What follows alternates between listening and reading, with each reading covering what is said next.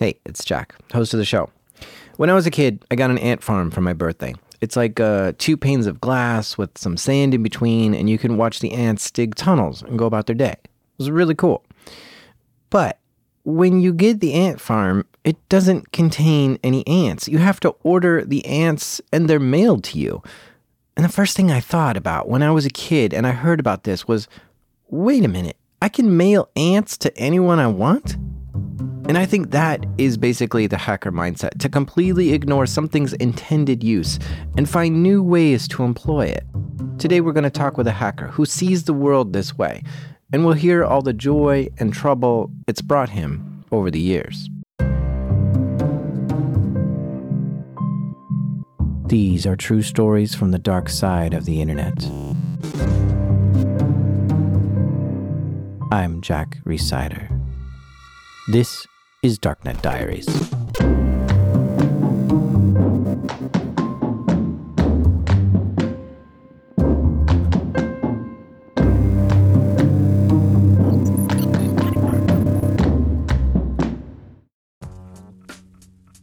This episode is brought to you by SpyCloud. For some people, ignorance is bliss. But for you, as a security practitioner, that's not the case. I went to spycloud.com to check into my darknet exposure, and I won't tell you what it is, but spoiler alert, I found some things that are pretty eye opening. From breach exposures to info, stealing, malware, infections, knowing what criminals know about you and your business is the first step to setting things right. Resetting stolen passwords and addressing the enterprise access points that have been stolen by malware helps you protect your business from ransomware, account takeovers, and online fraud. With SpyCloud, you have a trusted partner to fight the good fight with. Their automated solutions, which is built on over 350 billion recaptured assets from the criminal underground, ensure you're not in the dark when it comes to your company's exposure to cybercrime. To get your full darknet exposure report, visit spycloud.com slash darknetdiaries. That's spycloud.com slash darknetdiaries. Okay, today we're going to have a chat with someone so infamous. He has his own worm named after him, the Samy worm. That's right, today we're talking with Samy Kamkar. Samy is a hacker in almost every way. He does things he's not supposed to do. He's the kind of guy that thinks buttons are toys and you push them for fun, just to see what they do, which often ends up breaking something. I was never a malicious person at all. So all this hacking, all of this exploitation, it's really about a puzzle to me, this was all a puzzle, a really fun puzzle. There's a lot of reasons to call Samy infamous. But to tell his story, we need to go back to his childhood. When I was nine years old, my mom bought me my first computer. Sort of spent everything she had so I'd have something to do during the summer she knew I loved computers. I'd always go to the library with her or to her university and go and just spend all day at the library on the computers that they had. And immediately I went online and I started searching for The X Files, which was obviously the best TV show of the time. I found some message boards, and that quickly became really frustrating to have to refresh and refresh and wait for people to update that message board. So then I found something called IRC, Internet Relay Chat. And I jumped on, I went into a channel and said, Hey, he wants to chat about the X Files. And immediately someone told me, Get out. And I'm thinking, That's weird. This is like a random person I don't know on the internet, and they're telling me to do something? No. so I told the guy, No. And then he said, You have 10 seconds to get out of this chat room. And I said, No. And 10 seconds later, the brand new computer that my mom spent everything on crashes. I had a blue screen and I freaked out. I had no idea what to do. I pulled the power from the back of the computer. I waited about half an hour for all the bad stuff to get out of the computer. I think that's what you're supposed to do. And then I plugged it back in. And fortunately, it came back up. Everything was fine. But really, with the adrenaline still rushing through my veins, I was thinking, that is the coolest thing ever. How do I do that? From that point forward, Samy was addicted to computers. This was so fascinating to him. He wanted to understand how this had been possible, so he began studying computers and practicing programming. Since he now had a computer at home, he got into video games too. Counter Strike was his favorite game, you know, the first person shooter. He played it a lot. He was addicted to it it was fun. I mean, uh, it was, it was a ton of fun. I had a clan and was playing with a bunch of friends in high school. And I remember just one day I was playing and I heard some footsteps. My computer has two speakers, you know, one on the left side, one on the right side. So some stereo sound. And I hear some footsteps coming from the right speaker. And then I hear them panning to the left speaker. So that immediately tells me, oh, there's someone behind me because I can't see them in my visual field of view in the game. So immediately I'm like, wait, that means someone is behind me in the game. This is a live person, someone else on the internet playing Counter Strike with me but I can't see them in my radar, which means they're on the opposing team. So I wondered right then, couldn't I really use that information, that sound information, on the computer itself? I'm sure that person killed me pretty quickly, but uh, afterwards I exited Counter Strike and I started looking into how can I pull that information? Like, What's telling the computer to play footsteps on the right speaker rather than the left speaker? Because that means there's positional information there that someone is on the right side versus the left side. And sure enough, I started learning about packet sniffing and then memory injection and intercepting function calls within the DLLs of Counter Strike itself, and intercepting basically everything between the binary, uh, the Counter Strike executable, and the DLLs that it used, so that I could intercept things like footsteps. And once I hooked that function, I was then able to get exact coordinates of everyone because everyone's footsteps is actually being sent to you, at least within some range. You will then get that. And that's just telling your computer where to play the sound. But that location is exactly where that person's located. At that point, I started using OpenGL at the time and just drawing where the user is on the map in a little heads up display and a little radar. And then I started sort of jumping into writing Counter Strike cheat software. That was a lot of fun. What were some of the cheats you could do? just writing aimbots, so being automatically aiming at people, being able to make any smoke bomb or smoke grenade or flashbang, just make those transparent to me. So I could go into a room that I knew is full of opposing team members and throw in a flashbang. And they're all going to see white for three seconds, and I'm going to run in there and see absolutely nothing because I've hooked that function and said, do nothing. Just return out. You know, do a return before you actually do any of the visualization to sort of wipe my screen. Little things like that became really fun. I couldn't actually modify my health, that was controlled by the server, so I couldn't actually make myself invincible. Adding zoom to every weapon, so weapons that didn't normally have zoom or might have like a scope on them, so you'd lose a lot of the screen because it's now blacked out, I would just remove those. There's no reason that the screen needs to be blacked out. I would remove that. There's no reason that zoom should be better in one weapon and not the other, so I had zoom to all weapons. And this is all totally unfair. and pretty quickly it actually became not fun at all. Like all of the fun of the game went away entirely because all of a sudden, you know, it was practically God mode. Samy released the Counter Strike cheats as open source software. He was beginning to get bored playing the game, and then Punkbuster came out. And Punkbuster is a program that's designed to scan the memory to see if anyone is cheating in the game. And Punkbuster stopped Samy from using his cheats. But now the new game was for Samy to try to circumvent whatever Punkbuster was using to detect him. All of a sudden, this game was fun again because I was no longer playing the game. I was now playing against these engineers on Punkbuster. They were doing their own memory inspection. They were looking for my process. They were doing all sorts of things to stop my cheats and other people's cheats as well. And that became fun. At that point, I was probably 15 years old. I was so attached to this that I stopped going to high school and I started updating my cheats because this was just so fun and it would be cat and mouse. So I would release a new version that defeated their software and 2 days later they would release a new version and then I would have to figure out what did they do? How did they figure it out? And that was like training. It was sort of very rapid training in how does at the very least software and networking work. And I think I probably learned a ton just during that short stint when I was writing this cheat software. At 16, you dropped out of high school. Yeah. What did you do after that? I wasn't good at school. I didn't care about most classes, so I did not do well. I was not a good learner. No one ever taught me how to learn something. I think that was something that I learned later in life. I just wish there were tools that were taught at school for me. I think I would have been a much better student. However, if I'm enjoying something, then I will absolutely learn it, right? I'll spend all my time on it. I'm still not necessarily a fast learner. Like I I've always known that people can pick up stuff much faster than me. But if there's something I enjoy, then I'm just going to spend all my time on it. And, you know, I'm very persistent. Samy was living at home with his mom in Los Angeles at the time.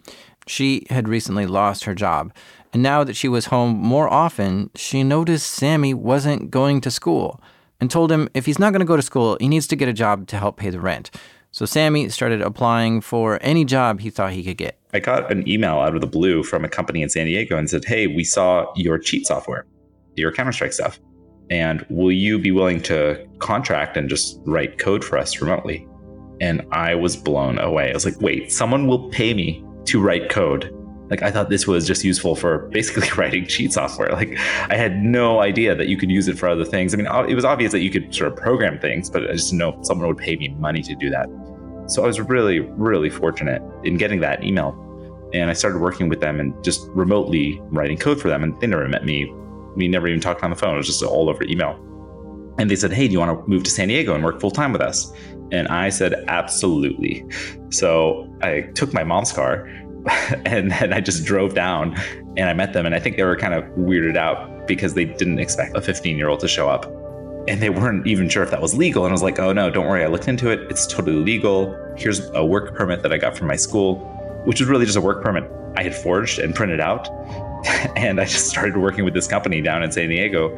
And that was really cool. And that allowed me to support myself and my mom. And she continued to live in LA, but I got to start my own life down there, which is really great. That is incredible. In San Diego, as a teenager, Samy was working as a programmer, but eventually took on the responsibilities of a systems administrator. He was making pretty good money for his age. Then someone in LA tried to recruit him to work at a startup. And this was the deal quit your job and come work for us. Initially, we can't pay you, but you can have some equity in the company and sleep on the founder's couch while the startup gets off the ground. And I said, uh, thanks for that offer. No, no, thank you. and he said, well, what do you want to do with your life? What do you want to do in the next few years? I thought that was a really good question. I, I honestly had not thought about it. It's not something I, I normally think about. And I thought about it for a while and I was like, well, I want to learn how to start a company, right? I want to learn how to start a successful company that employs people and works on cool projects. He said, okay, well, I just sold my last company for $30 million cash.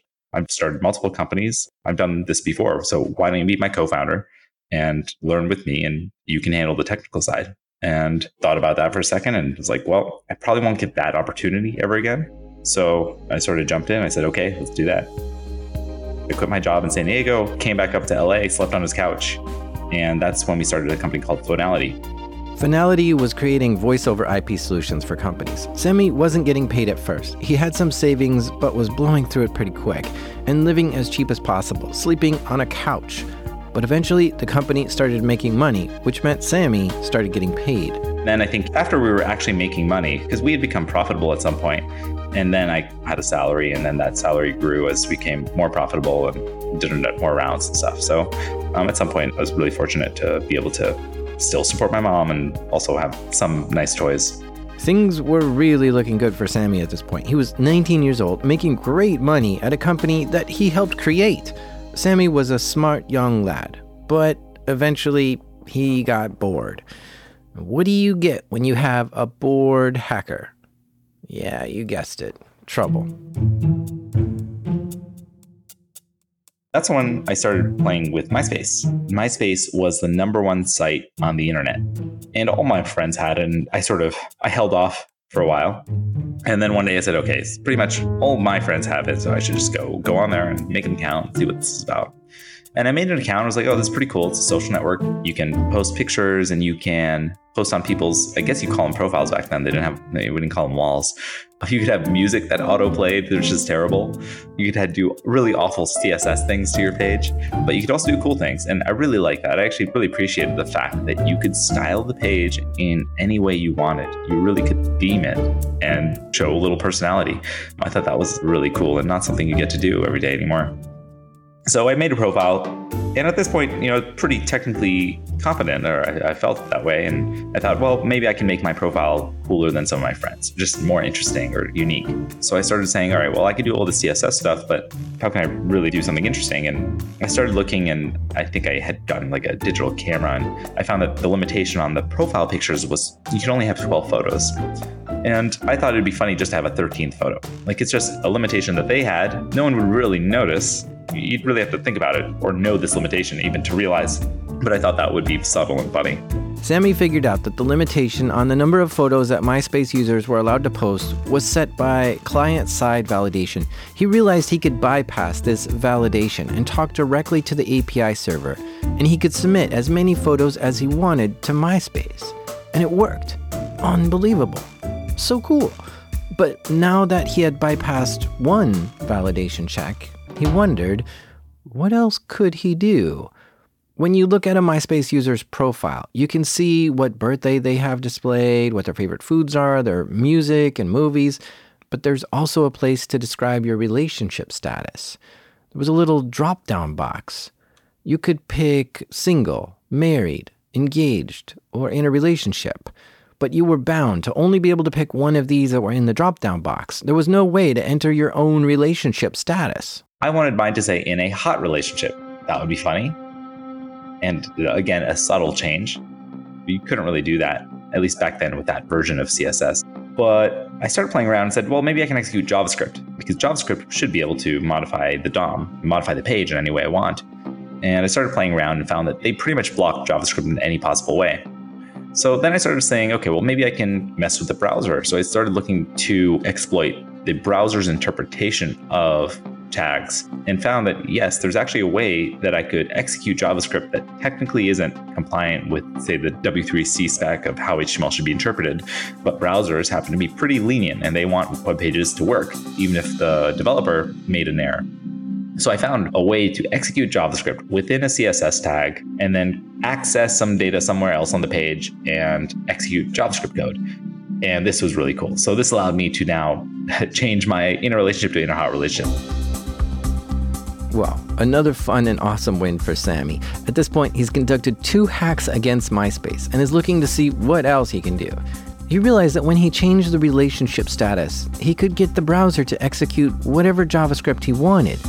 But it's not just that, he could get whoever visited his profile to execute the JavaScript code that he wrote. Ah, to be able to control the browser of whoever visits his page, this was a seriously big deal. At that point, it's like, what else could I do that could be fun? I started playing around. I was just doing silly things. I wanted to see, okay, if someone visits my profile and we're not already friends, can I make them add me as a friend? And I could. And then I found, well, if I can control their browser, couldn't I just update their own profile? And I found, yeah, whenever they visit my profile, I can make them update anything on their profile. And I didn't want to be malicious. I just wanted to do something that I thought was funny. So I made it so that if you visit my profile, you not only would you add me as a friend, but then you would add, but most of all, Samy is my hero to the bottom of your profile. I thought that would be kind of funny. And after a few days, maybe a few of my friends would have it on their profiles, and I could just be like, hey, cool, you know, point that out to them. So I release this and a few days go by and nothing really happens. Like virtually none of my friends have hit it because a lot of people aren't going to my profile. So I think, okay, well, how do I make this spread a little faster? And I'm thinking, all right, if I can make you add me as a friend and add me as a hero to your profile, couldn't I just copy the code to your profile as well? So that way, if someone visits that profile, they'll also add me as a friend, add me as a hero, and then the code will copy to their profile. So within my friend group, it should probably hit them all within a week or so, and that'll be pretty funny. Someone will complain and it'll get taken down, and no big deal. I launch it one night and I go to sleep. And I wake up hoping to get at least a couple of hits, and unfortunately, I wake up to 10,000 new friends.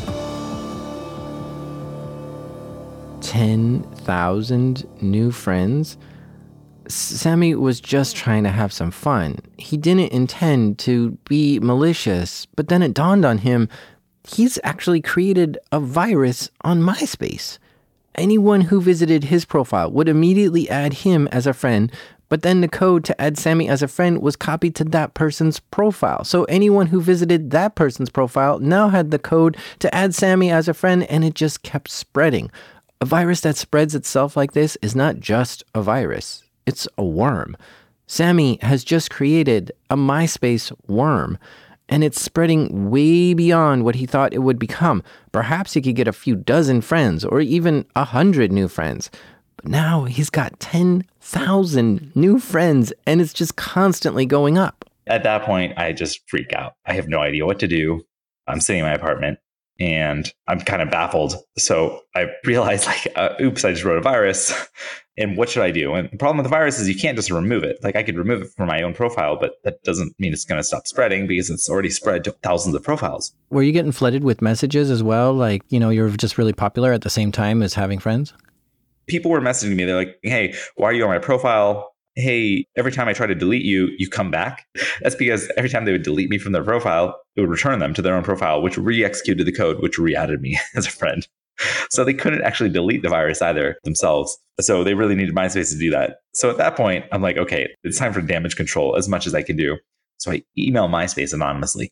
Hi, I'm a random user of MySpace. I have no idea what's going on. There's some weird stuff on my profile. It looks like a bunch of obfuscated code, and I'm not really sure what it does. But I think it does detailed explanation of exactly what was going on. And I think you can fix it by here's a detailed explanation of exactly how to fix this problem. I just prayed that they got it. Well, I just continued my day. I mean, at that point, I really couldn't think. Um, so I drove to the office, and the whole time he's at work, he's looking at his MySpace profile and just watching the number of friends he has rising higher and higher and higher. Went 50,000, 100,000. I could not think about anything. I was just refreshing. Went home, 500,000, 600,000. 600,000 new MySpace friends? Oh, this is going way out of control. This has to be stopped. Samy tried to stop the worm by removing the code on his profile. I removed the code from my own profile, but that doesn't do anything, right? It only removes it so that anyone who visits my profile doesn't get it. But I mean, it's already spreading from anyone else, right? Once someone else has it, it would just continue to spread. So there's no other way to really control it. Really, MySpace would have to remove it themselves. Samy goes off to work, does his shift, comes back home. 600,000, 700,000. It hits a million. I just take a screenshot because now I'm just like, that's that's a lot of people. I had no idea that many people were even on MySpace. I just had no idea how big it was. I was hoping it would hit 100 max over the course of a week or a month or something. Once it hit 10,000, I, I knew I had done something wrong. that was, I was like, oh, I did not think this through. I was just freaked out the entire time. I was super, super concerned. Because, I mean, if it hit 10,000, overnight, then at that point it was obvious, oh yeah, it's just going to grow ridiculously out of proportion. And now I'm refreshing purely because I'm curious how fast it's spreading. So I'm refresh, I refresh, I refresh. And at this point, it's spreading at about 3,000 people per second. And as I'm sort of doing this little test of how fast it's moving, I refresh once again, and finally, my profile has been taken down. So I'm pretty happy about this. So then I was wondering okay, the virus was probably up for about 20 hours. And I'm thinking, all right, well, does it still say Samy's my hero on other people's profiles? Like, how did they take this down? So I go to someone else's profile, and then I see that that profile is also down. I'm like, oh no. So I go to myspace.com, just to the website, and it says the whole site is down. The whole team is here working on it. I felt absolutely awful. I know what it's like to have servers that are down, and I would never want to do that to somebody. And I'm thinking, okay, the number one site on the internet is down. And I also recall that MySpace had just been purchased by Fox for half a billion dollars. And I didn't really want Fox to come after me. So I was like, oh no, what, what do I do? So I thought about it. And MySpace is in LA. So maybe I should just drive over there with some coffee and donuts and be like, hey guys, I'm Samy. I'm, I'm so sorry. Can I help do anything? Can I write some SQL queries? Uh, what can I do? But I thought that would be a bad idea in case they were just really upset, which I would totally understand. I was worried I'd go to jail. I, I had no idea what the ramifications of something like this was. I really had no idea. Did you tell anyone then? What did your friends think of this at this point? Because I mean, the people you work with and stuff, did they know that day? Like, hey, no, it's going crazy. Your friends, did they know? And you're like, hey, and call one of them and say, I think I just took MySpace down. I messaged like one or two friends about it. I actually remember explicitly one friend I messaged just before doing it, and, and he's like, "Hey, don't do that." uh, he was much smarter than I was, and I think during the thing, I don't think I talked to anyone about it. Maybe my girlfriend Red told her, and she thought the whole thing was funny. And uh, really, back then, it was just a social network. It was a small social network, right? Really, nothing compared to the networks we have today, like Facebook and Twitter. And granted, it was the largest at the time, but it was 2005. Like smartphones had not come out is a much smaller group of people, and the internet just didn't seem as serious. At this point, MySpace is down, like the whole website. Samy is worried and scared. The team at MySpace is probably totally freaking out. This was the largest social networking site in the world at the time, and it's down because Samy decided to have a laugh? This is not good. Samy's anxiety is growing every minute that the site is down. He can't focus on real life right now. Forget about work, forget about going out with friends. What the heck happened to MySpace? Was it his worm that took down MySpace? How much trouble would he be in if it was? Hours went by, and the site was still down, and he was getting more and more anxious as he kept refreshing the page, waiting for it to come back up. And then, hours after the site went down, MySpace came back online. Actually, I feel very good that the site is up a few hours later. And at this point, I, I don't really know what to do. I sit around, I just start working on other things. I'm kind of just waiting for the police to come knock on my door. And a day goes by, and a week goes by, and I start getting emails from random people on the internet, blog writers and magazines that are like, hey, you know, we heard about this worm you wrote. I'm like, I don't know what you're talking about. And they said, is your name Samy? I was like, yeah, my name's Samy, but, you know, I'm not sure what you're talking about. And then they send me a picture and they're like, is this you? That's my profile picture. So it's, of course it's me. And I'm like, okay, fine. That was me. And they started asking you know, what was this about? Like, what was your intention? I was like, this is just a prank on terribly wrong. They asked, has MySpace contacted you? And I say, no. And have the police contacted you? I say, no. And a week goes by, two weeks, three months. Finally, after three months, I'm like, okay, I'm super fortunate. No one from MySpace or police or anything ever contacted me. So I'm really, really lucky. I did something pretty dumb, and I'm never doing that again, and sort of got away scot free. What a lesson learned, huh? To accidentally take down the largest social network in the world and not hear from MySpace or the police? Ugh, lucky guy. Because you know what? Samy's fingerprints are all over this worm. I mean, the worm follows Samy. And then the worm actually says, above all, Samy is my hero.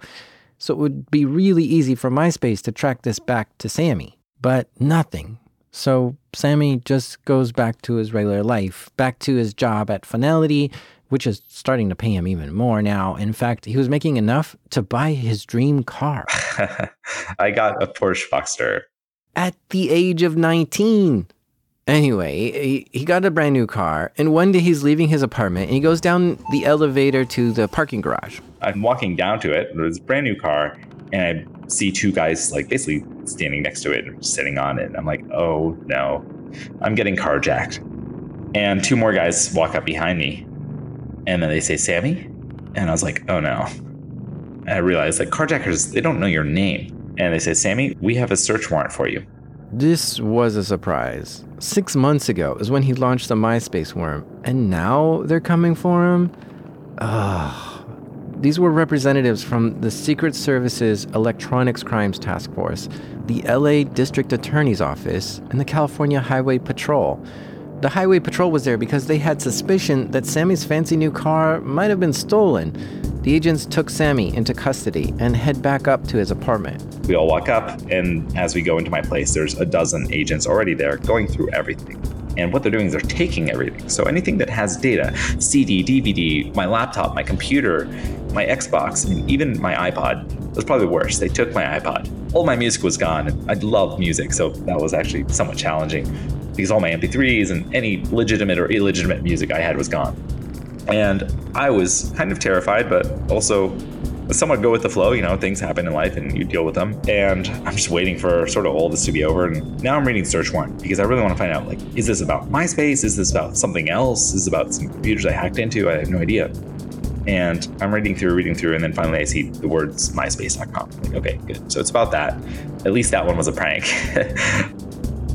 then I'm reading, reading, reading, and then I see another address that they're allowed to search, and it's my office. And so I asked them, Are, are you guys going to search my office? They're like, Oh, we're already there. One of the agents asked me, What's that on your counter? So in my living room, there was a table and it had some equipment on it, some like smart card reader writer stuff and some smart cards and stuff. And it's like, what are you doing with that? And at this point, I'm thinking, okay, the Secret Service agent just asked me what these smart cards are. And in my head, I'm like, should I tell them or should I lie about what this is? And my friend was staying at my apartment to work at my company. And I was showing him that I had hacked the laundry machines in our apartment building so that I could get free laundry. And I was basically cloning smart cards or like replaying the information from a smart card to make it appear that it had more money than it did. And I decided I should not lie to these people. So I just told them that. And fortunately, they all just laughed. and uh, nothing else came of that. Afterwards, they collected everything and then they walked out. And I'm like, hey guys, like, are you taking me with you? And they said, no, no, you're, you're not under arrest, at least for now. And I said, oh, okay. And they walked away. And all of a sudden, I just had no computers I went to the office. Unfortunately, somehow the CEO was able to convince them that I was like an intern and that I had no access to anything because when they came in, they said, Hey, what does Samy Kamkar have access to? CEO was like, Well, everything. And they're like, All right, guys, take everything. This is a cloud based company. So when you take everything, back then we ran all the servers. So they were about to take all of our servers, which would just bankrupt us instantly. Fortunately, he convinced them something else that I was an intern or some, something weird. And they only took my stuff, just my computer and my phone. And at that point, I got an attorney, and we ended up basically fighting with the LA DA for about six months. The Los Angeles DA charged Samy with modifying data on a remote machine. In settlement talks, prosecutors proposed that Samy serve some time in prison and not be able to use his computer for the rest of his life. Keep in mind that Samy was supporting his mother, and as a high school dropout, his only skill set and his livelihood were entirely dependent on using a computer.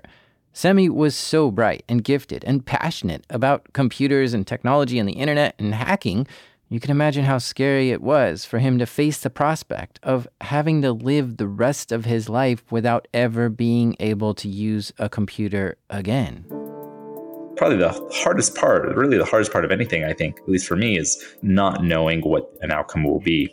I think it's much easier to deal with maybe even the most challenging outcome if I know that's going to happen. Like if you just tell me, okay, I'm going to go to the prison for the rest of my life, then I can at least mentally try to prepare for that. But not knowing was just really difficult to deal with. But ultimately, I took a plea agreement with them. And the plea agreement was no prison time, so that was nice. However, I would not be able to touch a computer for the rest of my life. That was still in there. And probation indefinitely, I would have to pay some restitution. I'd have to do a ton of community service, like picking up so much trash. Glad I could really help make those streets cleaner. But the silver lining was that if I was on good behavior, if like my probation officer, you know, said I was a good person, after some number of years, I could get everything removed. As long as I completed my community service, I would be able to get rid of the probation and be a normal citizen again and be able to touch a computer and the internet. And I said, okay, well, that at least is a known quantity. I don't think I'm going to be writing any more viruses. I can do a couple of years of no computers, no internet. So I agreed to that and I was probably 20 at this point because of, you know this this process was just such a long process. And one day I just went to court, and all of a sudden I could no longer touch a computer or touch the internet. in fact, it also explicitly stated I could not access MySpace.com. so, in case I somehow was able to access it without the internet or computer. So that was it. Samy had lost everything. I mean, forget about the Porsche at this point, because on top of all this, they gave him a $20,000 fine. So between having to pay all the lawyers and the fine and still having to support his mom, yeah, he was almost completely wiped out, almost back to zero, living as cheap as possible. But still, forget all that. I don't think Samy cared about the money at this point. He was back to trying to figure out what he should do with his entire life no internet for life? Everything he's been working towards, all his skills and knowledge are useless now. Samy had 720 hours of community service he had to complete. So every Saturday morning, he'd get up at 5 a.m. and go clean trash on the side of the highway. For years, even if he did six hours every Saturday, that's still just 300 hours a year. So everything about Samy's life was changed and he had to find new things to do that didn't involve a computer to keep himself busy. But I was really fortunate. I mean, I met new people. I spent all that time just sort of doing other things that I had never really spent time doing. I went outside, I saw the sun, I was like, ah, it's so bright, but I got used to it. I made friends. I turned 21, so I could start going out, meeting people. I started learning to socialize a lot more. Uh, so it's really, really beneficial to me and something I wouldn't really change today. I learned so much from that experience. And I think it was good for someone so introverted and so stuck to a computer to be able to go out and experience other things. So, Samy spent years of his life offline, doing his community service and trying to socialize with his friends. But the story doesn't end here. After the break, Samy gets to use computers again. This episode is sponsored by Grammarly. Think about it. Even if writing isn't a major part of your job description, you still have to check in on projects, send reports, brainstorm ideas. How you communicate is key, and Grammarly can help. Do you ever spend way too long thinking over how to phrase an important message? I do, but Grammarly's got this tone feature which quickly suggests confident or formal or concise ways to put messages. It's a great way to cut down on wasted time and energy, and since Grammarly works across 500,000 apps and websites, it'll be wherever you need it. So why not see how much time you can save when editing drafts or emails? You can turn it from hours to seconds. Make a bigger impact at work with Grammarly. Sign up and download for free at grammarly.com slash darknet. That's Grammarly spelled G-R-A-M-M-A-R-L-Y dot com slash darknet. Easier said, done. After two years of probation, Samy has served all 720 hours of his community service. He had great behavior. The probation officer didn't find anything wrong that Samy did, and since he had such great behavior, they went back to court to see if he could get the probation lifted. And after a few years, I went back to the court and said, Hey, you know, my probation officer loves me. It says I'm her favorite client. And they said, Okay, you are allowed to touch computers again. that was a very interesting experience. I felt really weird touching a computer afterwards. You kind of just get used to the rules that you're abiding by, and it's definitely an awkward feeling jumping back in. What happens on that day that you got it back? I definitely remember that day because I drove to the LA courthouse. And after I left the courthouse, I drove to the Apple store and found whatever the latest, you know, top of the line. I don't even think it was a MacBook. It might have been a PowerBook at that time. I bought the top of the line PowerBook and I went to a coffee shop I pulled it open, I connected to the Wi Fi, and I visited a couple websites. I think I visited Slashdot just to see what's going on. And I just felt really weird, and I just shut the laptop and I went to go hang out with friends. This started the next chapter in Samy's life. Now that he was free to use the computer again, he eventually got back into it, way into it even though he hadn't been allowed to use a computer for the last two years. He had spent that time thinking of all sorts of things he can do with them. During that time that I had no internet, I had no computers, I started thinking about new exploits, new ways to really manipulate more systems and like exploit routers and exploit firewalls and just had some concepts literally just in my head and I couldn't confirm whether they were accurate or not, whether they would work after I came back online. And I started thinking, well, this stuff is fun. Like maybe I can do this stuff, but not impact websites, not impact people negatively. So, how can I investigate the technology around us, look for the vulnerabilities around us, and then share that information publicly in an entirely legal way so that people actually understand the problems and can use solutions? So, just six months after Samy had completed his probation for hacking MySpace, it was 2008. Samy was around 21 years old he starts looking into hacking credit cards, specifically the NFC and RFID chips on them. Yeah. Some other researchers and myself, we were looking at these NFC credit cards, which are becoming a lot more ubiquitous today. But back then, it was fun, kind of funny. They actually came out with these credit cards with NFC. And pretty quickly, they were encrypted. Some were encrypted, However, you could actually just buy a chip with the decryption key. So you would just buy a chip from a company and you could then decrypt anyone's credit card, access their credit card info, and then literally steal stuff with it. And that was not my intention. But I want to show that this stuff is not secure. So I just created a proof of concept that opened up this to some additional credit cards. And there were some other tools that did similar things for other types of credit cards. I, I know mine was like a Visa Chase card that no one had done this for yet. How close to someone do you have to be to get their credit card details? Like, does it work from far away? I haven't really experimented with how far you can do it. So I, am not sure. You do need to be close to them. It's very easy to be within proximity of many, many people. You just go to a crowded place and now you can steal many, many credit cards. And then you can go home and buy a ton of stuff online, or you can sell those credit cards online and really just steal money. Even just bumping up against someone in the line, if they have an NFC or RFID vulnerable credit card in their pocket, that would be good enough to steal their credit card, right? That's correct. That's such a trip. You know, what's funny is after releasing that and demonstrating that, NFC then disappeared from our credit cards. And it only recently reemerged in the past few years. And now with much stronger cryptography and additional safeguards from these sorts of attacks. However, there are other attacks. I mean, it will always be cat and mouse, right? No, nothing is ever perfectly secure. And to be fair, it's much easier to be the attacker. Well, Samy studied how to hack the chips within credit cards. He never did anything malicious with this. He never actually stole anyone's credit cards that he didn't have permission to steal. Instead, he started blogging about this and teaching others about the safety involved with these products in an attempt to make them more secure. And from then on, Samy would continue to research the security of so many more things, but always in an ethical and safe way. He would do this on his own equipment and disclose what he found to vendors. For instance, Samy recently released a proof of concept to show how you can steal passwords and encryption keys by just listening.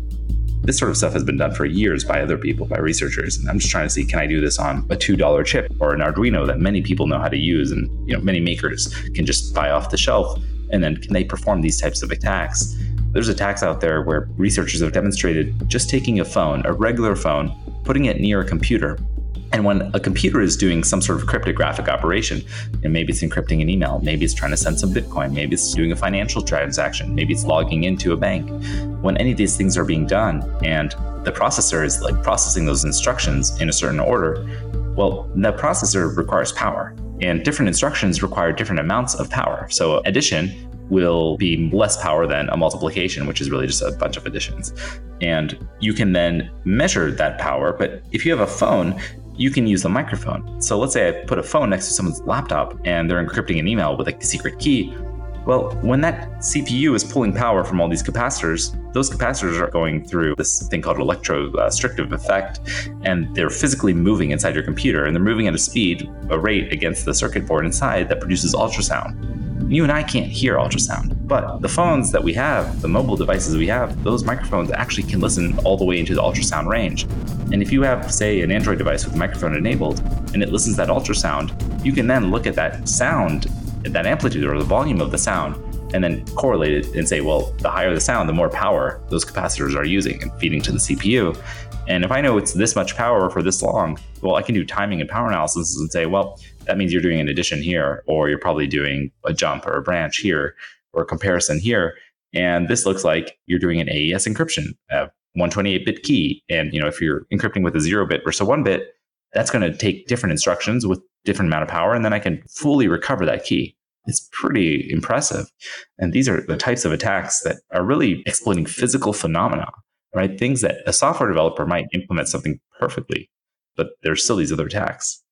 Samy continued finding new areas to do security research in, and at some point, he got interested in cookies. Cookies are what web browsers use to remember who you are. So when you return to a website, they can log you in or show you content that's just for you. Cookies are a tracking mechanism, and browsers store these cookies on the user's computer in a very specific location. But as Samy looked into it, he was noticing some websites figured out a way to track users without storing the cookie in that traditional location. For instance, some sites ran Flash to display fancy graphics. Well, when you get to that website, the Flash video is downloaded and stored on your computer.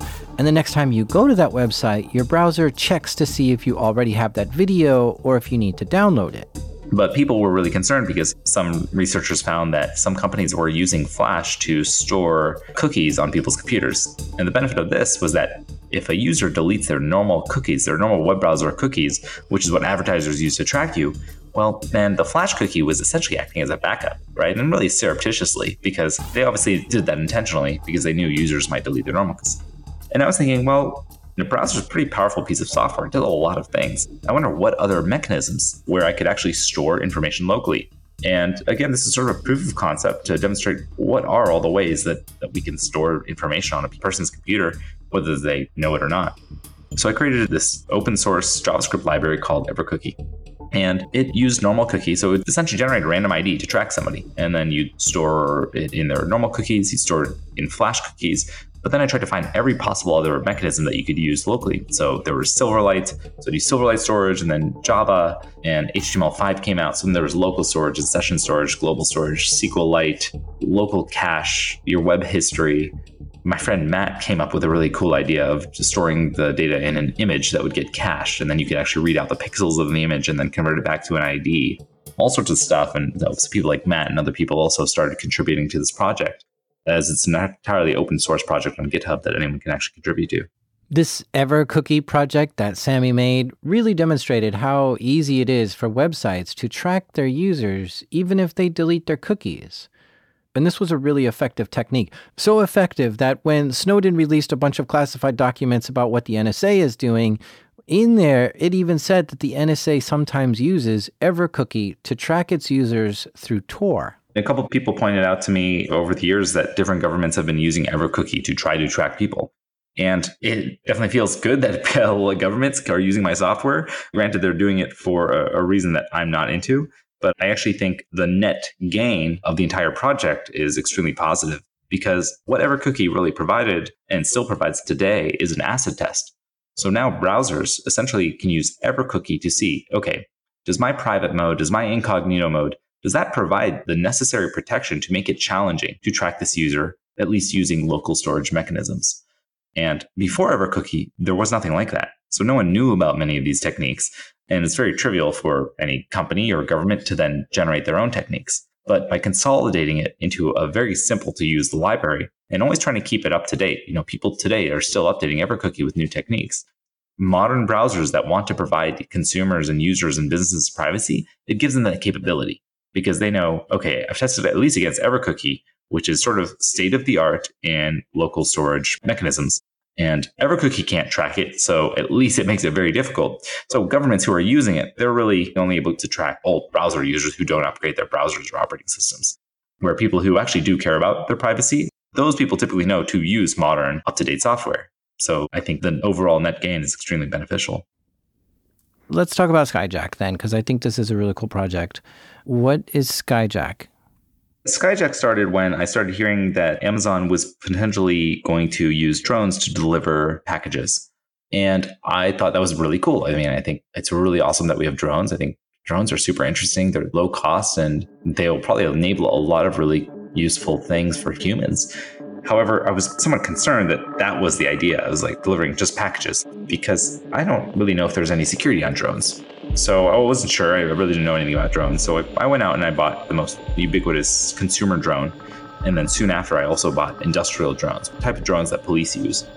And immediately I started looking to see what are the protection mechanisms, at least in the consumer drone. And immediately I found absolutely zero, literally none. You know, one drone was using essentially Wi Fi to be controlled, and you could hijack that connection. You could only have one person controlling the drone at a time, so if I would just essentially kick that person off, and then I would take over, and then I would modify the drone software so that the person could never log back in, and then I would have full control. And I found that I could do that, and then I started looking at more industrial drones and found that they did have encryption. However, that encryption was not good at all basically, if you sat on a radio frequency channel, essentially it's doing frequency hopping. So the transmitter is jumping around to different frequencies for various reasons, partially security, but partially to prevent jamming, or if there's a lot of interference, that interference will disappear after it hops to the next frequency. But that was also based off the encryption key. And I found if I could sit on a single frequency and I see two packets come in from that drone, essentially it would have hopped hundreds of times. And then I jump onto another frequency and I see it hop on that frequency two times all of that would typically take a couple seconds tops. I would then be able to reverse the key within a second. I would be able to understand what the encryption key is, and then I would be able to hop along and take over that drone as well. So at that point, I put all of this into an open source project called Skyjack. I put it on GitHub, and I took a Raspberry Pi Linux computer. I put my software on it. I added some Wi-Fi transceivers and some sub-gigahertz transceivers for the industrial drones. And you would then attach this Raspberry Pi to your own drone, and you'd fly your own drone around. And while you're flying your drone around, Skyjack ever saw another drone on any of these wireless frequencies or within wireless range, it would then hijack and take over that drone. And you would now be in control of both drones. In fact, any wireless drones it found in the vicinity, you would take over all of them and you'd be controlling a swarm of zombie drones entirely under your control from one transmitter. And that was sort of the proof of concept there. And it was kind of a really fun project, especially fun to be testing it. Of course, I was testing only on my own drones that I owned, but it, of course, affected pretty much all models of all major drones at, at time. Now, I've flown a drone, and one of those scariest feelings I've ever had is when you lose control of the thing and it just starts doing its own thing for whatever reason, right? I mean, that's a little bit evil what you're doing here. I'm not taking over anyone else's drone. I've only taken over my own. okay, but giving the world the ability to do it, I don't know. I would disagree with that statement because the world has always had that capability of doing it, right? How do you know pe- other people aren't doing it already? I would actually suspect that there are plenty of organizations who are doing it. They're just not going to tell you about it, right? They're not going to put it on the internet. They're not going to put it on GitHub and let you know that they're taking over people's drones or that they've developed the software and hardware necessary to do it. They're just going to create that and they're going to stockpile it so that they can use it against people or companies or governments at their will. That's what we found when the NSA leaks came out. We found out that they were stockpiling all of these vulnerabilities, including major, major vulnerabilities that affected many, I mean, even the NSA that wants to protect America knows that everyone's running, say, Windows computer, or many people are running Windows computers, and they stockpiled Windows vulnerabilities, zero days that nobody knew about. It was only when one of these databases from the NSA was leaked that criminals were then able to use those exploits and actually attack many, many millions of computers around the internet Americans and non Americans. I, I, don't think matters where you're from. So, what I'm doing by releasing this stuff is demonstrating that, yes, this is the issue and you can patch it. If I don't release it, then the issue will continue to exist. You might ask, well, why don't I just directly communicate with the companies? Often I do. And I found over time that when you communicate directly with companies, they typically don't resolve these sorts of things unless you're talking maybe existing you know, specific software vulnerabilities in their architecture. But if you're saying, hey, you're not using encryption or using it like really wrong, or it's really the underlying protocol that is the issue, I found that that's when people don't actually resolve anything. And that's when I started releasing stuff publicly and finding, oh, if you release a cool proof of concept that demonstrates the real problem, the underlying core problem, even if it's not necessarily an issue with maybe the manufacturer, but rather a problem with the underlying protocol and just assumptions that were made, there is enough public pressure that causes that company to then resolve that issue due to the public pressure, not due to the vulnerability itself. Because that's often what companies are trying to do, and no fault to them. They're trying to do what their customers want, right? They're trying to do what might move the needle for them. And I found that this is a, an effective and appropriate way, I believe, to move the needle in a direction that I believe will help many people overall, rather than just the manufacturer or company or a specific organization. Has any company gotten upset with you and tried to come after you for some reason of, you know, disclosing vulnerabilities in their system publicly? I've gotten cease and desists many times, and I've been extremely fortunate that the EFF, the Electronic Frontier Foundation, they have actually been uh, very helpful to me. And they're a nonprofit of attorneys who are really just looking out for consumers and digital rights. So your ability to have free speech online, your ability to inspect the software and hardware you use, the ability to own the things that you purchase. I mean, there are companies who are trying to take this away from us. But the EFF, I've been really fortunate where they've defended me in some of these regards. And so I've never had to succumb to and actually agree to a cease and desist to this day. For the last decade, Samy has continued to take on very interesting projects, hacking into stuff and exposing vulnerabilities. Like another thing he found was that smartphones were tracking their users without their knowledge, which was a revelation that led to a class action lawsuit. This all started because I was looking at, I think, a beta version of Firefox at the time. And I was looking at the release notes and it talked about geolocation. And I said, "Ooh, that's interesting. Like, I've always been interested in location, like being able to locate where someone is, whether it's on their cell phone or their computer or laptop or whatever. And you know, there's always been these geo IP databases that sort of give you a geography, but really they're maybe accurate to the city, but often not. And even city accuracy is not that great. So I saw this thing about HTML5 geolocation in a Firefox beta, and I started investigating. I wrote some code according to their API of how it worked. I ran it, and all of a sudden, my browser showed me exactly where I was. Like literally, it showed me the physical address of my home. And I was like, that's absolutely crazy. I'm on a laptop and my laptop does not have GPS. I know that for a fact. So, how does it know where I am? And I started sniffing the, the, packets to see where it was going. I mean, granted, you could just look at the source code. It's Firefox, so it's open source. And after sniffing and uh, I think maybe intercepting the TLS, I saw that it's taking all of the wireless MAC addresses, all of the unique MAC addresses of all the routers around you, NAPs, and sending that to Google. So even if your wireless routers are encrypted, and even if you don't have one and there are other people who have them, even if they're encrypted, the MAC address is a unique identifier that isn't unencrypted. And your computer sends all of those to Google. And Google returns the exact location that you're located. And you're also sending not only the wireless routers, but the signal strength of each of them. So then they can actually perform what's called trilateration. It's like triangulation, but essentially they use that signal strength to then really accurately determine where you are. And I'm like, this is absolutely crazy. Like, how are they figuring all this out? And I found that you're, you're basically sending all these unique MAC addresses of all these routers around you, and Google would send back your exact location. So then I'm wondering, well, how does Google know where all these routers are? And I thought about it some, and I thought about some more, and then I realized, oh, there's these Google Street View cars. And these Google Street View cars are driving around, and they have cameras on them. And that's where you get Street View from, right? That really helpful feature of Google Maps where you can see like a Street View. And I realized that they must have have computers and like Wi-Fi systems on there that are also monitoring for these Wi-Fi MAC addresses and then correlating it with the GPS of the Street View car and then uploading it all to Google. And that's how they're getting this information. And it's like, that's really clever. And I started doing talks about this because I then found a way that I could essentially abuse that API and use it for myself whenever someone visits my website and I could see exactly where they were. And I could even show them, be like, you'd come to my website without your authorization. I could then send your MAC address and find where you are. And I was talking about this in Bratislava in Slovakia. And afterwards, someone said, Hey, Samy, you know, it's interesting, but fortunately, you know, this does not apply to us because Google Street View cars are not allowed here.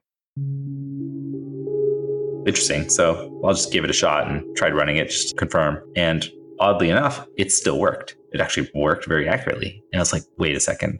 I don't think Google's lying. I don't believe that they're doing something illegal. I don't think they have Street View cars when they say they're not doing that. And you would notice. I mean, those cars stick out with these massive sensors on top of them. So what else might Google have access to, especially in somewhere, you know, random like Bratislava? And I thought a little bit more and then realized, oh, wait, Android phones. There are Android phones everywhere. And I wonder if these Android phones are actually war driving machines. And after reverse engineering some binary blobs on Android devices, this was not actually in the source code that I could find. I found these binaries that were essentially grabbing all Wi Fi MAC addresses, sending the signal strength of all these wireless routers up to Google along with GPS coordinates. So essentially, every Android phone in existence is a war driving machine for Google that's grabbing all this information, grabbing all this location data. So even if you don't use an Android phone, other Android phones near you are then taking your router's information and sending it up with the location. Samy also figured out that iPhones were doing the same thing, but sending the data to Apple instead of Google. And what's worse is that in some cases, this was happening even after users turned off the location services or GPS. All this was encrypted, so it took a little time to really understand what was going on and reverse engineer some of that stuff. And to really just demonstrate this as a fun proof of concept, I created a tool, really just a simple mobile app that behaved just like Google Maps. And I found that Google was actually doing something really clever with their information. Not only were they collecting where everyone was at all times via Android devices, but that's also how they collect traffic. So that's how you know whether a street is green, yellow, or red, and whether there's traffic or not in Google Maps is because all of the phones are constantly delivering their GPS location. And if you time that, if you say, all right, I'm here now, and in 10 seconds I'm here, well, you can calculate the distance they traveled over that time and know how fast they're moving. So that's how they get Google Maps traffic. So Samy thought about this for a minute and realized if the Android phones are the ones that are delivering data to Google and giving the traffic updates for the Google Maps, could he somehow exploit that? Could he somehow trick Google's servers into thinking there's a traffic jam when there's really not? So I created an app that was just like Google Maps, and you'd start from point A and you say, I'm at this location and I want to drive to wherever, to West Hollywood. And it would give you turn by turn directions. But on those turn by turn directions of my route, it would simultaneously pretend to be thousands and thousands of other Android devices. And all those devices, all those fake devices, would send up information to Google saying, Hey, I'm one of these Android devices and I'm moving zero miles per hour. So all of a sudden, my route, the route that my app gave me, would turn red and black for everyone else, and they would get diverted to different routes on Google Maps. And hopefully, my route would be a little bit faster as there would be less cars on the road. And that was sort of my proof of concept to demonstrating sort of this issue and how some of this could even continue even when you turned off these features like location. I love this hack to make it so wherever you drive, Google traffic is diverting drivers to go away from you because it's congested wherever you are, even though it's not congested where you are. You're just sending fake data to Google. It's just brilliant. Yeah, you know, it's the proof of concept just to poke fun at the information and kind of just demonstrate like what this information is capable of doing. While this is cool, the underlying issue here is that users were unknowingly sending their exact location to Google. And I don't know about you, but I don't personally like that Google knows exactly where my phone is at all times. I just think it's a violation of privacy of some sort. And you know what? I'm not the only one who thinks that. Yeah, so ultimately, you know, the biggest issue was that people weren't accepting that A, they were sending all this data up. So ultimately, both Google and Apple had to appear on Capitol Hill because they previously said, no, we're not tracking you. And, you know, this research demonstrated that, yes, in fact, they were tracking exactly where you are virtually at all times. And in some cases, against your consent, when you turned off location services on Apple, again, those devices were still sending information that allowed full location of where you were because it was sending MAC addresses, which they already knew where those were. So it's simply one step correlation in a database they already have. So it's not really fair to say that they're not grabbing that information. And ultimately, you know, they did resolve these things. You know, it's funny that the same thing is still happening, right? All these phones are still doing the same things. The only difference is now you click OK when they say they do it. But the benefit here is that for people who don't want this sort of technology to run, they can say no on their phone. The scary thing, though, is that even if you don't even have one of these phones, it's all the phones around that are still collecting that information of your router, of the devices on your network, even though it's somebody else's device. I saw a video the other day about a guy who put like a hundred Android cell phones all in a wagon and slowly walked down the road. And this uh, triggered the Google location API thing to make it show that the uh, road was really congested and made it turn red as well. So it looks like this API is still under attack just by researchers and people doing weird stunts and stuff. So yeah, uh, Samy has a pretty cool YouTube channel. You should check that out. And he's also given a lot of talks uh, at various conferences, like geez, all over the world. Um, how many talks have you given at this point, Samy? I don't know, maybe fifty or so. Where are you working now? And after all this, I mean, this is just such a whirlwind life you've had so far. I've started a company called OpenPath with some friends, and we've been growing quite a bit. I'd done some research in RFID and cloning badges and being able to demonstrate how to break into buildings many years ago. We found that technology has not changed in the 10 years since I've looked. You know, wrote software that was able to sort of clone badges and break into various levels of security for physical access for buildings. And we were sitting around and thinking, well, you know, why is this still a problem? And it's still inconvenient. Like, why do I have to carry around this thick card in my wallet? Like, I'm trying to get rid of my wallet. And we ended up building this business called OpenPath, where you could essentially have physical access control for businesses and buildings where, A, you don't need a card. You could use a card if you wanted, but you could just use your phone. Your phone actually has really strong encryption. We have things like TLS, we have AES, we have open encryption standards that people have been trying to break for many, many years and haven't that are entirely open and can be inspected by anyone. So we're using those technologies to essentially unlock doors. And you don't even need to pull your phone out. You literally just get within Bluetooth range of one of these devices and you can walk right in as long as you have authorization. So we're trying to really make a really modern and cloud based and secure way of getting into buildings that is just really convenient because I'm just trying to get rid of the things in my wallet. And this kind of technology is just really interesting. Yes, that technology is interesting, but so much technology is interesting. And we live in a time where technology is in abundance all around us. And if you think about technology as much as Samy does, it's like a playground for him. To be able to tinker with it all and take it apart and put it back together in ways it was never intended. Samy's hacker mindset is still going strong today, and it will probably be strong for decades more to come provided he doesn't accidentally launch another worm and take down the largest social networking website once again.